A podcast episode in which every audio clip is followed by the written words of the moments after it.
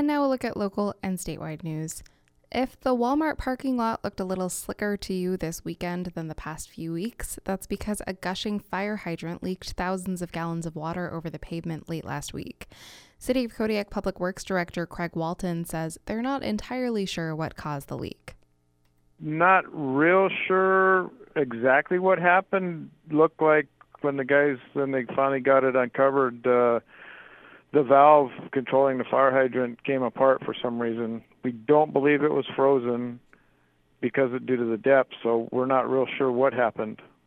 The hydrant formed a small fountain, he said. It leaked 500 gallons a minute for about a day and a half until they were able to make the repair on Saturday. With the temperatures and everything else, turning it off was um, kind of one of them. you turn it off, then it freezes on you, then you got bigger problems.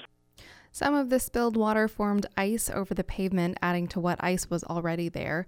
Walton said Walmart took care of chipping and salting the new ice already, and the fire hydrant is up and running again. This has been Kodiak's coldest winter in more than five years, and Public Works has been stretched, making sure roads and other public facilities continue to operate safely. It's a huge increase in the workload, and you know, with the amount of snow just takes us a while to get to everything and you know we're cleaning up as we can and doing the best that we can with what we've got for equipment and that you know and then we have our occasional equipment breakdown which slows us down but the guys are working pretty much seven days a week so trying to keep the the streets safe as best we can and with Kodiak's unusually cold winter continuing, Walton is urging residents to keep water running from their taps to prevent pipes from freezing. He says a stream about the width of a pencil is sufficient.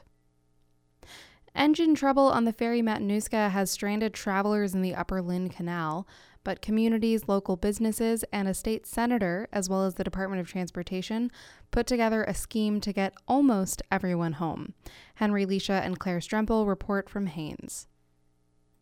Wrangell High School basketball teams sailed up the Lynn Canal on Thursday to play a series of games against Haines. Coach Cody Angerman says the plan was to play on Friday night and again on Saturday before heading back on the Alaska Marine Highway System. And then we actually would have been back in Wrangell like today, Monday at 6 a.m. Obviously, that plan's gone and try, just trying to figure out something else at this point. So, AMHS canceled sailings of the Matanuska this weekend to carry out engine repairs. It was the only ferry running the Lynn Canal. Wrangell's players and coaches have been living out of a classroom at the Haines School for the past few days. Heavy snow has made it difficult to do anything but play ball. We've had, you know, three practices and the last two days already. So, and so we've been giving them the speech of, you know, you got an advantage being on this trip because we've gotten a lot of gym time anyway. Wrangell wasn't the only stranded basketball team. Skagway's basketball teams got stuck in Juneau after traveling for a series of games. They were among a number of Upper Lynn Canal residents stranded there over the weekend.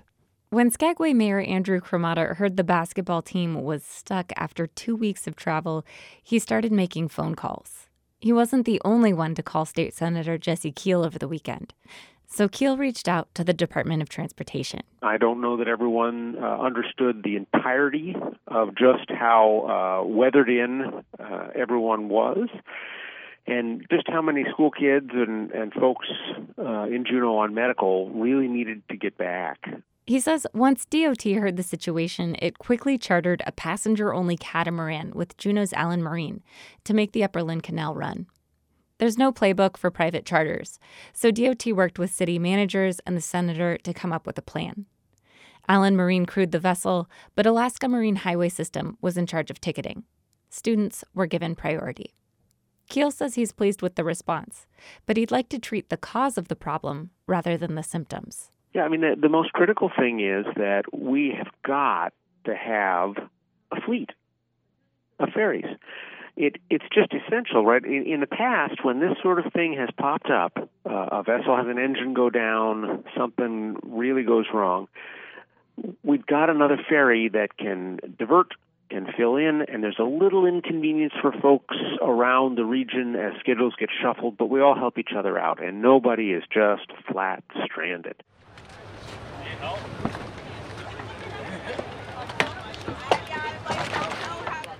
The Allen Marine catamaran picked up passengers from Juneau at noon on Monday. The packed ship arrived in Haines three hours later.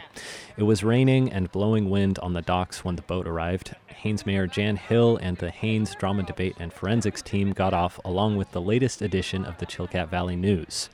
Haines resident Sarah Chapel snagged a copy of the paper while she waited to board the boat bound for Juneau. I feel pretty lucky to get the first newspaper delivered to Haines, and I feel doubly lucky that we just might make it to Juneau today. Wrangell's basketball teams made it on to the boat bound for Juneau. Coach Angerman says they will fly home from there. But Mayor Andrew Cremata says Skagway's basketball team couldn't make it home from Juneau. High winds on the Upper Lynn Canal were a game changer for the Panthers. The odds were extremely against them being able to get into Skagway. So we had to make a really difficult decision about 10 minutes before the boat was due to leave. Local businesses, including White Pass and Yukon Route Railroad, pledged financial support to keep the students well fed and put up in hotels. The team's been on the road for two weeks and three days. They hope to catch a flight home on Tuesday before another storm comes in. Reporting in Haines, I'm Claire Stremple with Henry Leasia. An environmental group doesn't think it's fair that federal money was given to a timber industry group to assess trees that could be suitable for helicopter logging in the Tongass National Forest. Documents obtained by Earthjustice show a contract between the State Division of Forestry and the Alaska Forest Association worth up to $1.3 million. I think it really just highlights the imbalance in how the public is getting to participate in these planning and management processes and how the industry is getting to participate in it. That's Olivia Glasscock, an associate attorney with Earthjustice, who says it's like paying an industry group to pick the trees it wants to harvest. But Chris Maisch, the director of the Alaska Division of Forestry, says that's not the case. He helped oversee the contract. The Forest Service first granted the money to the state. He says both the Forest Service and the state are trying to gain more experience in selecting marketable trees. Recently, Southeast Alaska's only helicopter logging contractors stopped doing business. Maisch said he would like to see another company come online. And he says there needs to be a new generation of foresters who know how to facilitate that work. It makes sense the Alaska Forest Association, or AFA, would be helping with that. The group has been around a long time. I wouldn't agree that it's uh, AFA picking the trees. It's actually a training process to identify the criteria that makes a tree economic and then can be safely uh, flown out. The location of some of this training has been hotly debated because it's happening on land slated for a controversial timber sale. Prince of Wales Island could be the location of the largest federal timber sale in Alaska in more than a decade, but the plans are being litigated in federal district court.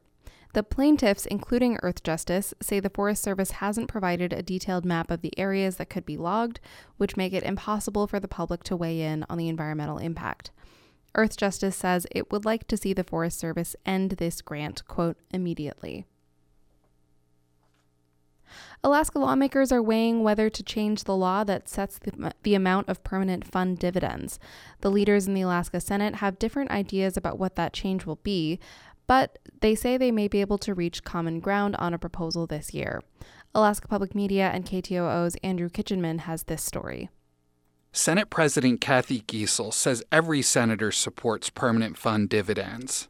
The question is how to make it sustainable and how to protect the fund itself, which is truly our financial future. If we can protect and grow the fund itself, we won't be tied to the ups and downs of oil prices. Dividends used to be calculated using a formula set out in a 1982 law. But after oil prices fell five years ago, things changed. In 2016, former Governor Bill Walker, an independent, cited that drop in revenue when he vetoed half of the dividend money. He said that the full amount threatened the future of the fund, dividends, and the state's economy. Since then, the legislature has set the dividend amount each year. Republican Governor Mike Dunleavy was elected on a platform of restoring PFDs to the amount in the 1982 formula, but the legislature didn't agree to the roughly $3,000 dividends after Dunleavy proposed deep cuts to state services. The legislature hasn't been able to agree on changing the formula, but Giessel, an Anchorage Republican, thinks this could be the year members of the House and Senate truly understand the math problem we have. And that if we overdraw the the earnings part of the permanent fund itself, we are not we're going to be decimating future funds, future permanent fund dividends and the fund itself. The 1982 formula is based on the average permanent fund earnings of recent years. That was the main use of the earnings until 2018. That's when the state began drawing from earnings to pay for government. And this draw is based on a different formula, roughly 5% of the fund's total value. Giessel says she thinks the legislature will land on a solution of setting aside a quarter of that annual draw for dividends. Tom Begich also is interested in considering changes to the dividend formula. He's an Anchorage Democrat who serves as the Senate's minority leader. But Begich says the dividend change should be part of a broader set of changes to close the $1.5 billion gap between what the state would spend with the current dividend formula and what it brings in. Well, I don't think the dividend should be the primary means for balancing the budget. What I do believe is that we are going to have to look at a sustainable dividend that will be lower than the statutory dividend today.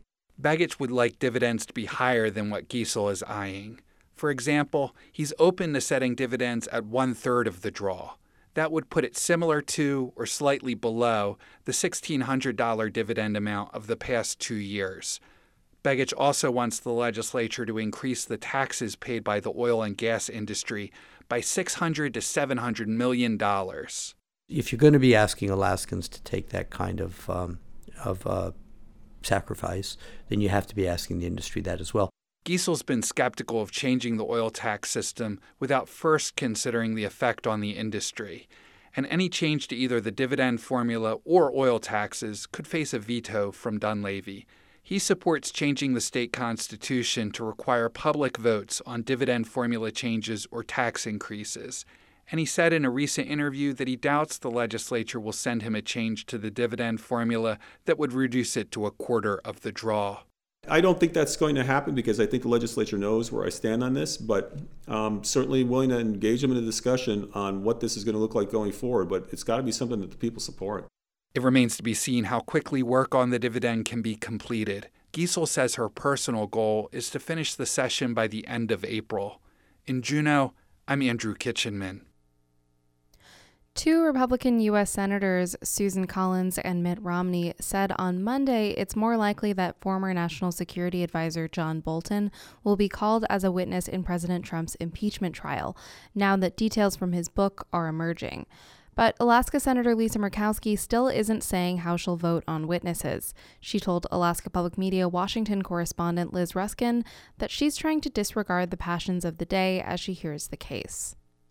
The seventh day of the impeachment trial ended with a lecture from former constitutional law professor Alan Dershowitz.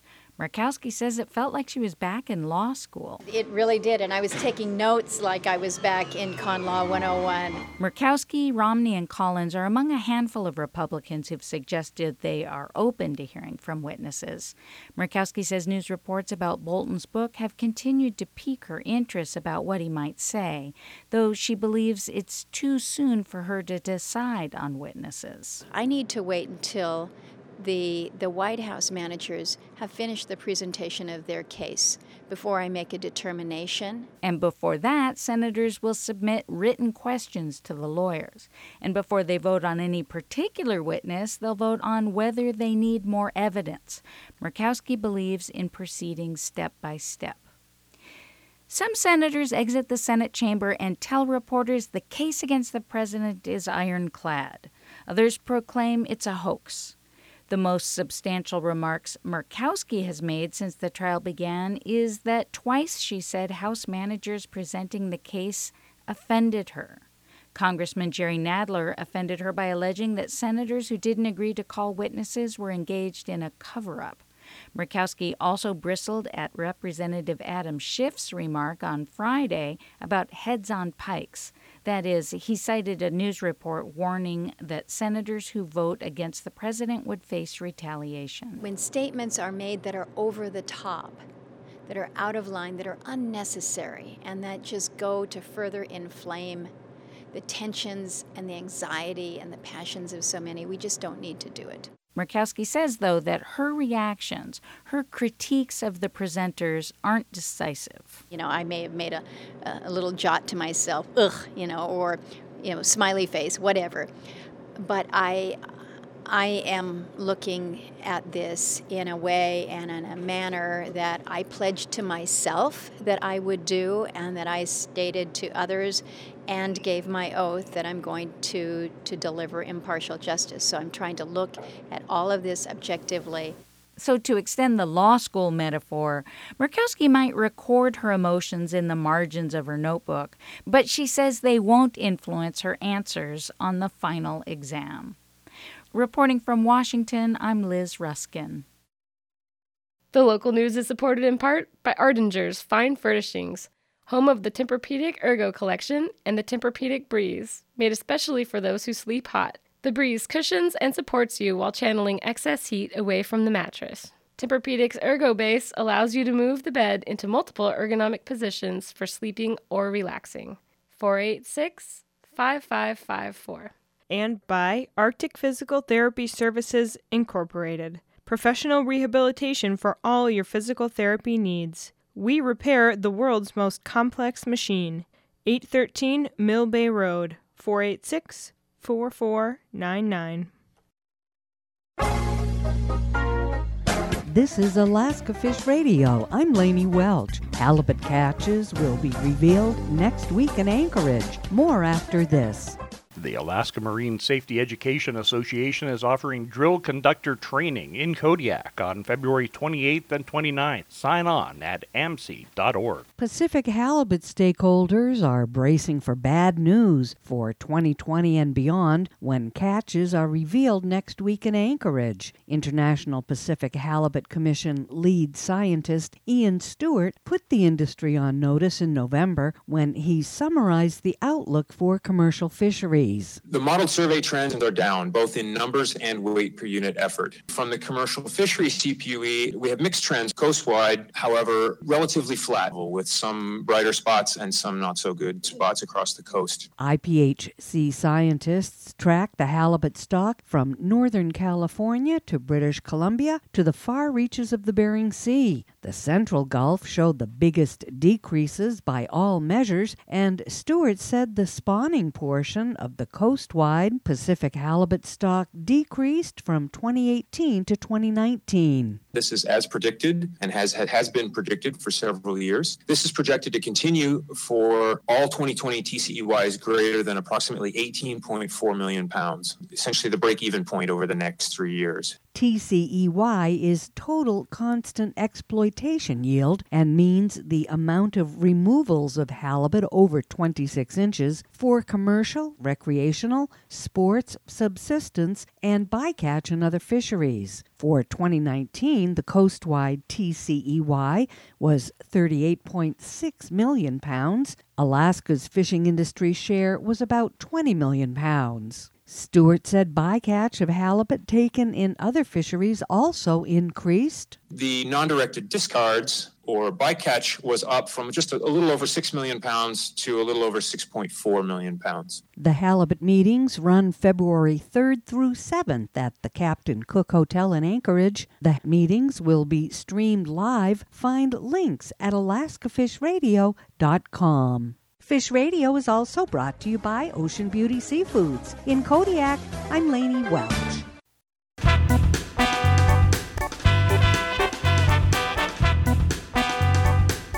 This is the Island Messenger, a look at personal messages, the weather, and community announcements.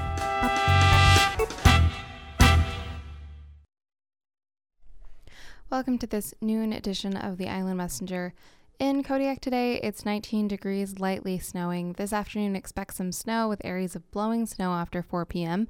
Highs near 29 degrees and north winds 10 to 15 miles per hour, increasing to 20 to 25 miles per hour. A 100% chance of precipitation today with 1 to 2 inches of snow accumulation possible. Snow also tonight could be heavy at times. Widespread blowing snow mainly between 7 p.m. and 4 a.m.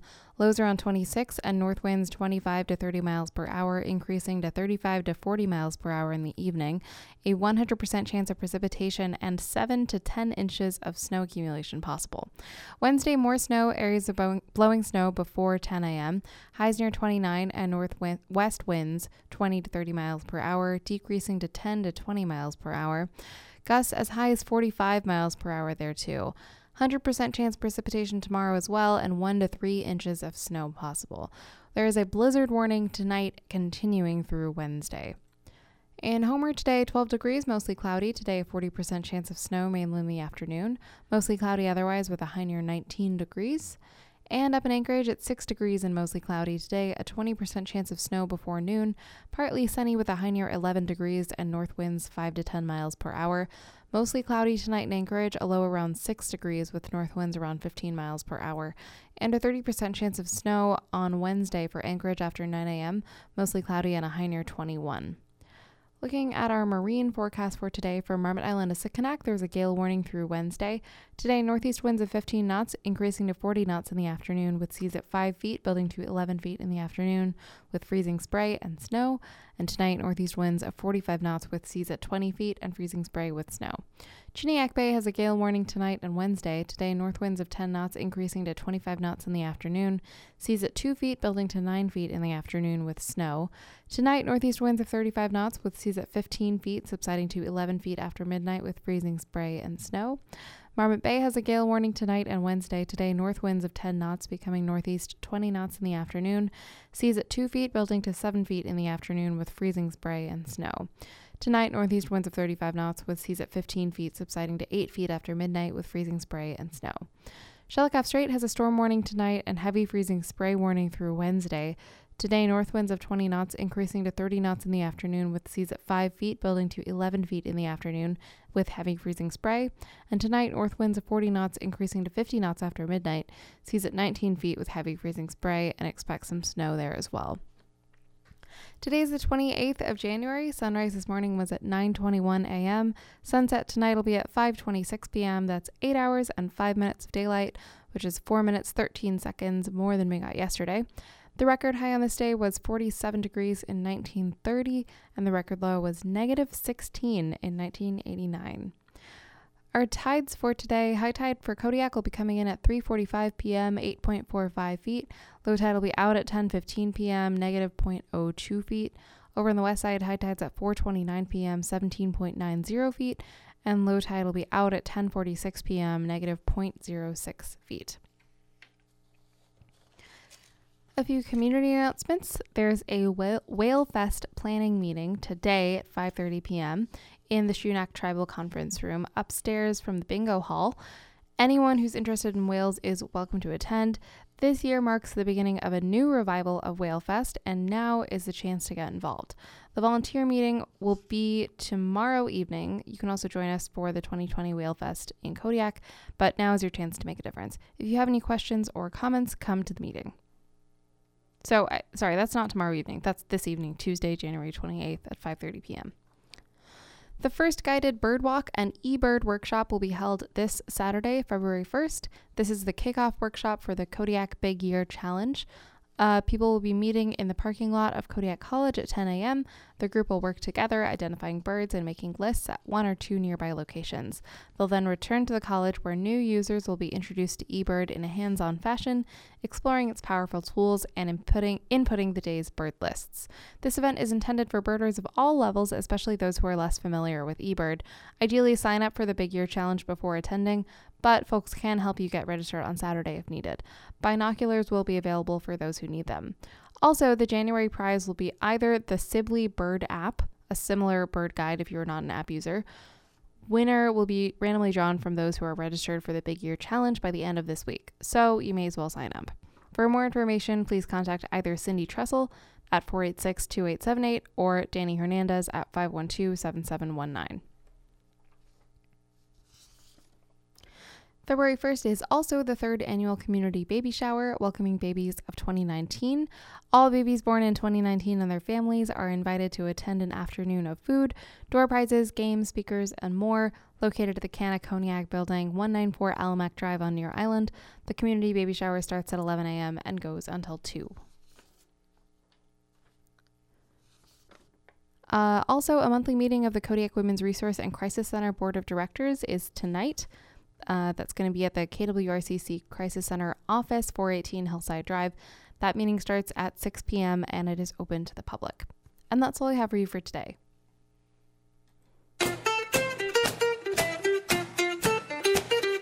Listen for the Island Messenger here on Public Radio KMXT three times a day, Monday through Friday at 9 a.m., during the midday report at 12:20, and in the evening at 7 o'clock.